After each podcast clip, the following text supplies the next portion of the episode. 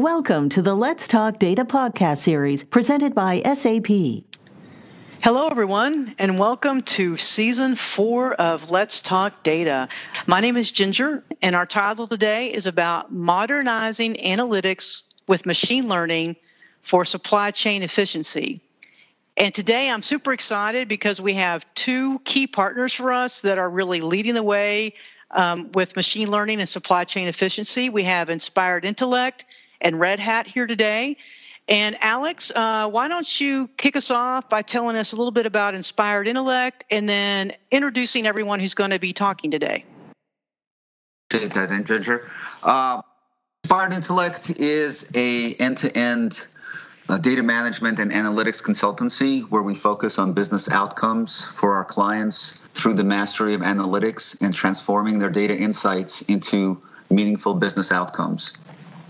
Uh, as such, we work across uh, the paradigms of uh, broad technology spectrums, uh, on prem as well as cloud solutions. As such, we partner with leading edge technology providers, including Red Hat. With me today is Brian Montero, who is our chief data scientist. And I'm excited to have Ted Jones from Red Hat today. Uh, Ted, if you could introduce yourself.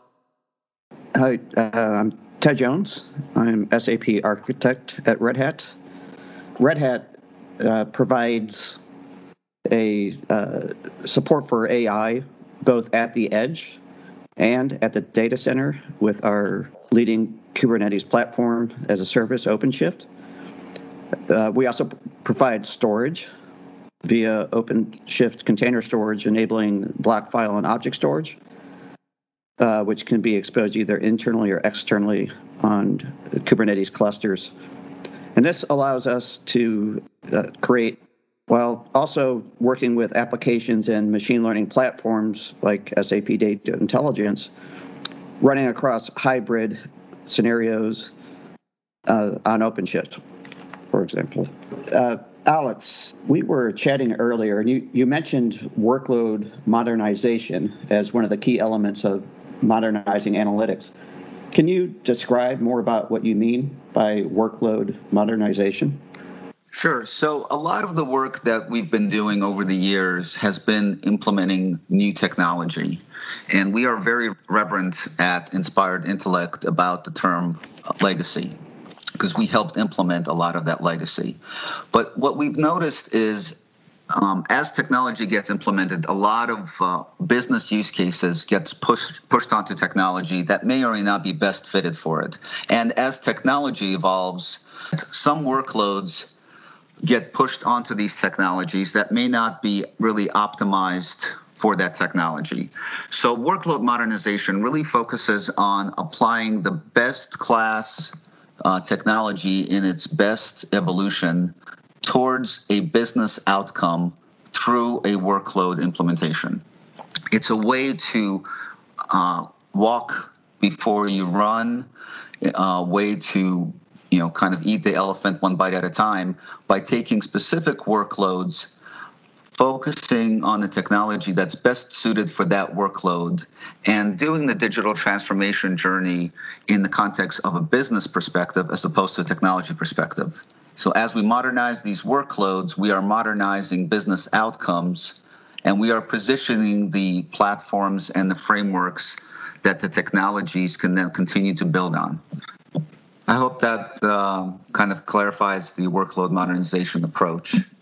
To continue, you know, as an example, workload modernization, uh, as a quick example, takes into account things like the new innovations of cloud technology, being able to move from traditional capital to an additional expense. And then an OPEX model where you are paying for only what you use and you are able to scale dynamically for when you need the scale. And that is one of the core paradigms of cloud um, platforms and the technologies that are uh, developed on cloud especially cloud native uh, solutions that are truly able to take advantage of that technical paradigm.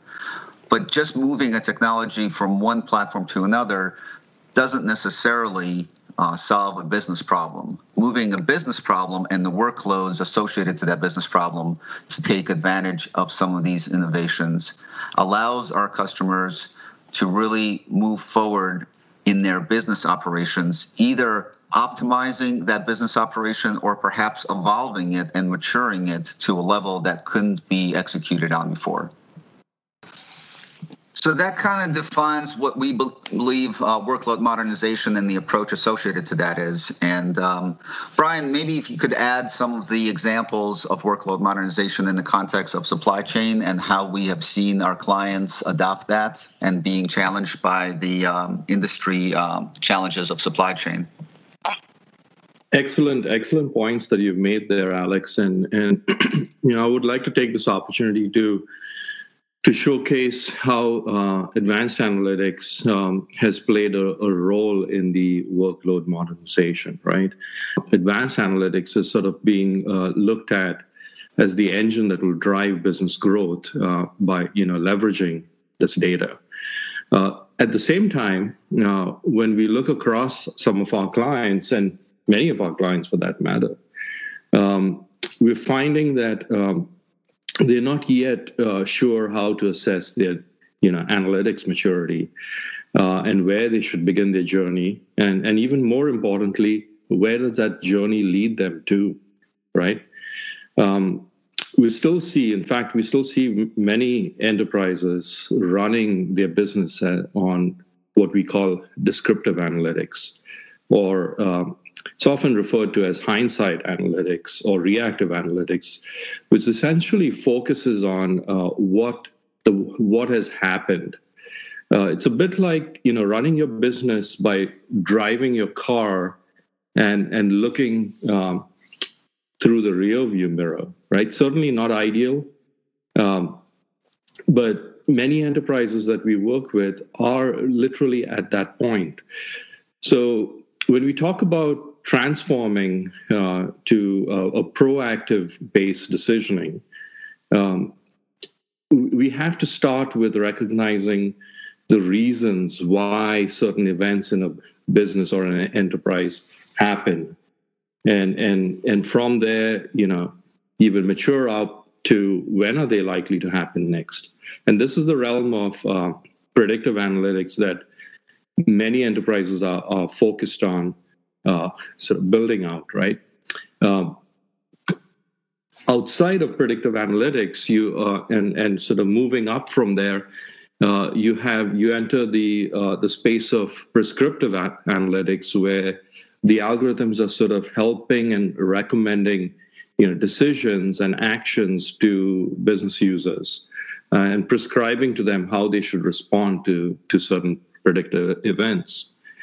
And and what we've sort of explained here is is that that ladder of descriptive to uh, to predictive and moving on to prescriptive uh, might be phrased in a sequential manner. Um, but but an enterprise may have certain business processes at different levels of maturity on that ladder. Uh, and in fact, it is sometimes even acceptable for a business process to entirely skip over a step in that maturity ladder and, for example, leap from descriptive directly into uh, prescriptive analytics. And so, to, to make that point, let me uh, walk you through a few examples in the supply chain uh, um, industry sector. Let me begin with uh, one that we are intimately familiar with. Um, you know, globalization has has has led to uh, many industries relying on suppliers across the globe. and in the recent months, we've seen those supply chains tremendously impacted uh, by the ability to, to move product from point A to point B. And, and so several enterprises are now focused on what's called mitigating supplier risk.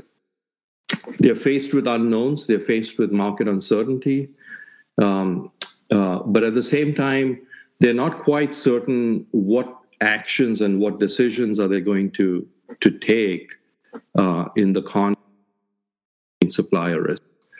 Uh, for example, are we are they are they looking at uh, you know uh, re- sort of reducing um, the list of suppliers that they work with, or maybe reallocating their, their global supply chain in a way that, that uh, accounts for both nearshore as well as offshore opportunities, right? And so um, as organizations work through this, they're looking at what types of data are available. Uh, they're still trying to understand uh, the complexity of the problem they're dealing with. And, and so it's not uncommon to find enterprises that are looking at mitigating supplier risk, uh, you know, rightfully at the descriptive analytics uh, end of the spectrum uh, in the maturity ladder. They're literally feeling their way through this maze. On the other hand, if you take a uh, a business use case like uh, fulfilling orders. Uh, we've seen the growth of e-commerce as well as digital tracking in the context of logistics and, and, and the supply chain make wealth of data available. Uh, we are well suited to start utilizing those data assets uh, to build out predictive models that um, might predict the likelihood of an order uh, being reaching late. We've seen um, firms like Amazon make uh, very good use of this type of data, as well as other um, large enterprises in the 3PL logistics space like UPS, um, as well as your neighborhood, you know, pizza delivery vendor is now using tracking, uh, uh, you know, delivery tracking to to to uh, enable them to identify which orders need to be processed first ahead of others because of the delivery risk. And then finally, on on on the on the uh, far side, where you would expect enterprises to be very mature, uh, as in the in the example of demand forecasting, um, where there's been a wealth of research, uh, you would anticipate that uh, the domain of demand forecasting is very well placed uh, to take the leap into prescriptive analytics. But as we've seen in the, in the recent few months, um, those demand forecasts have not quite materialized into appropriate inventory management strategies or replenishment strategies because they're really looking at data in, uh, from a historical stable environment. Uh, they've not quite accounted for um, the market shocks that we are experiencing um, at the moment as uh, you know infections and, and, and the rise of mortality spreads across the globe and, and hotspots, uh, infection hotspots wax and wane. Uh, those have an impact on um, product demand and, and through uh, sort of the cross product interactions, you'd expect that um, they may have sort of trickle down effects on other products as well, availability of other products as well. Uh, so these are uh, very critical pieces that one needs to work through, and um, you know we'd we'd love to be able to to share more with with you, and you know perhaps Alex, you could you could uh, lead us into a little discussion around use case rationalization and and and how we can um, explore um, you know uh, use cases with with our clients. Yeah, I think Brian, you, you mentioned several points that I want to maybe um, touch back on. One of them is the idea of the rationalization uh, that talks about what exactly are the the key uh, attributes identifying workload position for modernization, right? At a, at a matrix kind of level, there is that value versus viability perspective. It's the idea of I don't necessarily want to change something because I'm able to change it or drive change towards something that I may not have a clear value proposition for. On the other hand, there are some very valuable activities that I may want to drive that I'm not very well positioned to change. For example, you know, if I have a very deep desire for embedding analytics into a portion of my supply chain process, but I do not have the data or I do not have the platforms that allow me to scale up to the performance needs that I need for that data to be processed at, I may find myself challenged by the fact that I have a very good use case that I cannot execute on. And that is one of the things that we want to help uh, our clients work through. And this, these are complicated uh, topics and issues, and we definitely don't recommend doing it alone. bring in a partner, bring in an expert, and we can help with that. But to touch on some of the other things that you mentioned about COVID, for example, one of the things that we believe, uh, and I'm interested to see if maybe um, you and Ted both have a perspective on this that says really did is exposed uh, the gaps and the latency that we have taken uh, to mature in certain areas. For example, in the case of machine learning, what COVID has really exposed to us is our overdependence, perhaps, on historical data for analytical uh, modeling, where when that historical pattern is significantly disrupted, like in the case of the pandemic, um, what are the alternate approaches? And as these disruptions are so significant, you know, what kind of platforms and technologies and architectures should we have already adopted in order to quickly pivot and adjust to them above and beyond the fact that there is clear value uh, in executing a specific use case or a specific uh, process change?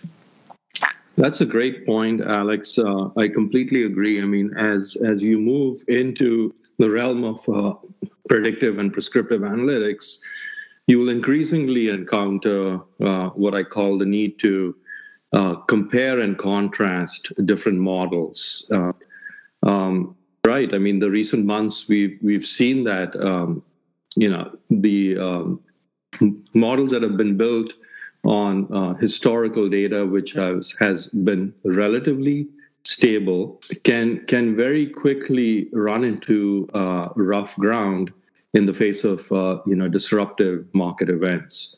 And so that ability to, to be able to respond in an agile manner, in a very nimble fashion, uh, and and be able to uh, you know compare and contrast and explore uh, the influence of market events on your decisions, on your predictions, uh, cannot be more emphasized, right? And uh, what that means is that you need this maturity, a certain level of maturity that uh, recognizes that advanced analytics really ought to be treated very much like you would treat a software engineering effort. It, it, it needs to have that same level of rigor of robust, uh, you know, agile processes, employ CI/CD uh, mechanisms uh, for advanced uh, analytics. Um, recognize the role of reusable microservices. I mean, I couldn't emphasize this more. The reusability of microservices that, that for example, take the take the case of demand forecasting, where um, you know you're trying to predict uh, demand for certain products. Well, you you know events in the past like hurricanes or floods or other natural disasters, wildfires, caused a spike in certain products or the need for certain products. Why couldn't we use that type of data? It's an anomalous event that is unlikely to, to happen on a repeated basis, but that's valuable data nevertheless uh, where hotspots, infection hotspots are wa- waxing and waning. So we understand which products, when are products likely to uh, to be impacted, and what products are likely to be uh, impacted on the store shelf. Yeah, right. I think that's a great point because uh, the idea that the pandemic is such a unique event is certainly true in its scale, but not in its um, overall event. You know, we have, like you mentioned, floods, hurricanes, uh, natural disasters, fires, um, human disasters, including things that are almost like planned, like you know you have some kind of a, a parade, a, a concert, uh, some kind of an event that's not common and it could disrupt and create everything from traffic to uh, demand.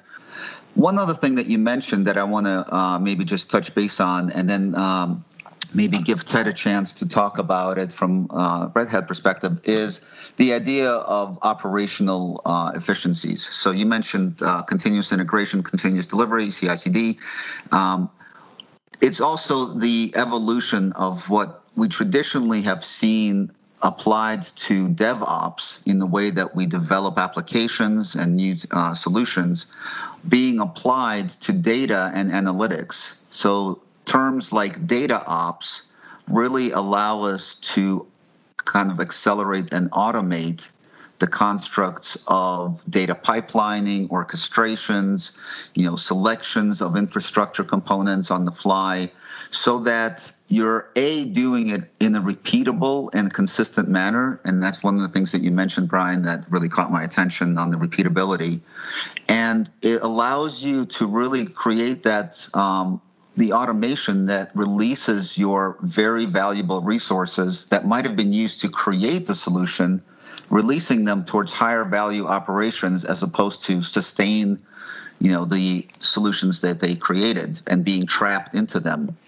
Uh, and then the same thing uh, about uh, ml ops right? The uh, the rigors and the processes that are maybe unique to machine learning and ai implementations but follow the similar paradigm of development standard and the tool sets and the platforms that really drive and support machine learning operations really are the uh, the game changer and allow you, as as we mentioned, to leapfrog some of those analytical uh, maturity cycles where you can go from descriptive straight into predictive, and more importantly, into embedded integration, where not only do you know and you have guidance as to what you need to do, but you also have the opportunity to execute on that knowledge um, and you know integrate that into your business process. Ted, maybe you can talk a little bit about uh, ML ops uh, in the way that Red Hat thinks about it, and some of the uh, advances that maybe um, you guys are working on.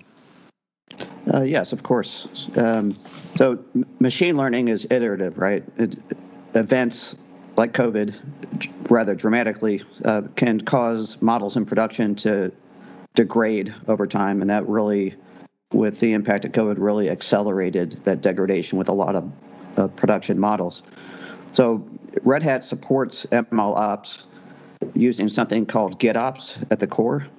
So when uh, models are trained in machine learning platforms like SAP Data Intelligence, and pushed to a, a Git image repository, this kicks off a, uh, a CI/CD pipeline using a project called Tekton, which is our uh, our cloud native CI/CD project.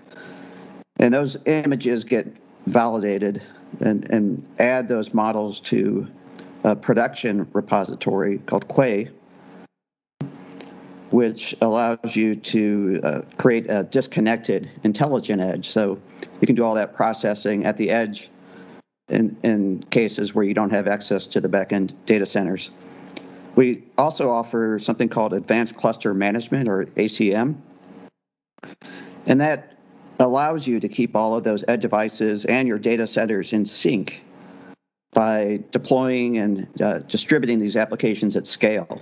Uh, also, ACM offers uh, auditing and compliance capabilities. So uh, we have a full end-to-end solution for the scenario you're talking about, and we we enable data scientists and and companies uh, that practice data science to uh, react to changes uh, very very quickly in, a, in an agile fashion, um, as well as you know react to in a situation where you may not have access to internet.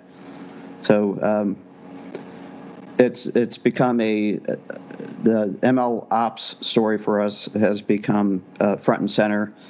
Um, we're actually looking at creating a, a managed ML ops platform uh, that could work with ML uh, frameworks from SAP um, to enable that that uh, intelligent enterprise. Great. And I think one thing that you mentioned is that idea of, you know, the hybrid architecture, right? The one thing that we talk about in terms of workload modernization is that it's focused on the workload, right? You may have um, a flow where you know workloads have interdependencies and correlations, and they operate across different architectures. Whether you have a component of it on-prem part of it in the cloud, part of it in a distributed data center. Um, these are constructs that should be there in support of the business process and the business workload. It shouldn't be a limiting factor. And one of the things that we uh, really work hard to is the idea that you could truly find a best fit technology and architecture component that really supports your business operations. We absolutely um, want to make sure that we enable those automation capabilities and you know democratize the complexities of operations through some of these repeatable, reusable, and automatable uh, components. But the the most important part is that business flow. So in the context of supply chain, you know, you really want to be able to run your supply chain business, adjust to the challenges and the dynamics, and be able to do it in a cost efficient and performance efficient manner. So whether you're implementing um, concepts that are more unique to ML, such as like data providence or uh, drift, uh, model drift support, uh, or whether you're doing more data ops optimizations such as pipeline management and cloud resource orchestrations, um, whether you are deploying new architectural paradigms such as containerization in the cloud for repeatable component based and secure uh, deployment of your business processes, or you're uh, doing some traditional uh, operations that are being lifted and shifted to the new platforms to take advantage of a new financial model or perhaps just new resources that are not available to you in your uh, legacy uh, paradigm. These are all uh, co- components of the workload modernization, and it could be applied um, to most of the cases. And the repeatable uh, reuse of the IT technology to support this really is um, the partnership that we're trying to drive between the traditional IT and business uh, relationships. Um, with that, uh, one of the things I wanted to just kind of end with is the idea that you know inspired intellect is ready and willing to engage with our clients to support them through these journeys, through these rationalizations and discussions whether it's to uh, engage at a partner level and take over a uh, portion of a project and deliver that project, or to perhaps uh, staff resources to help augment the teams that you already have in place. We have the um, ability to engage with you, and through the relationships and partnerships that we bring to the table, such as the Red Hat relationship and SAP, uh, we are able to really leverage the best in class technologies and experience uh, expertise in that uh, spectrum. So, you know, Inspired Intellect uh, can be reached at inspiredintellect-us.com or check out our LinkedIn page for Inspired Intellect and start a conversation. We're ready and willing to um, take this conversation forward. Brian, Ted, any other topics or uh, questions that you want to maybe uh, round off on? Yeah, I just want to say thank you for the opportunity to have this great discussion. That uh, I learned a lot from the Inspired Intellect side. We really appreciate the partnership that we have with you and SAP, um, and the capabilities that you have within the AI space. Uh, if anyone has questions uh, for Red Hat, you can contact us at sap at redhat.com or go to our website redhat.com slash SAP to find out more information. Great. Thank you so much. Uh, Ginger, back to you.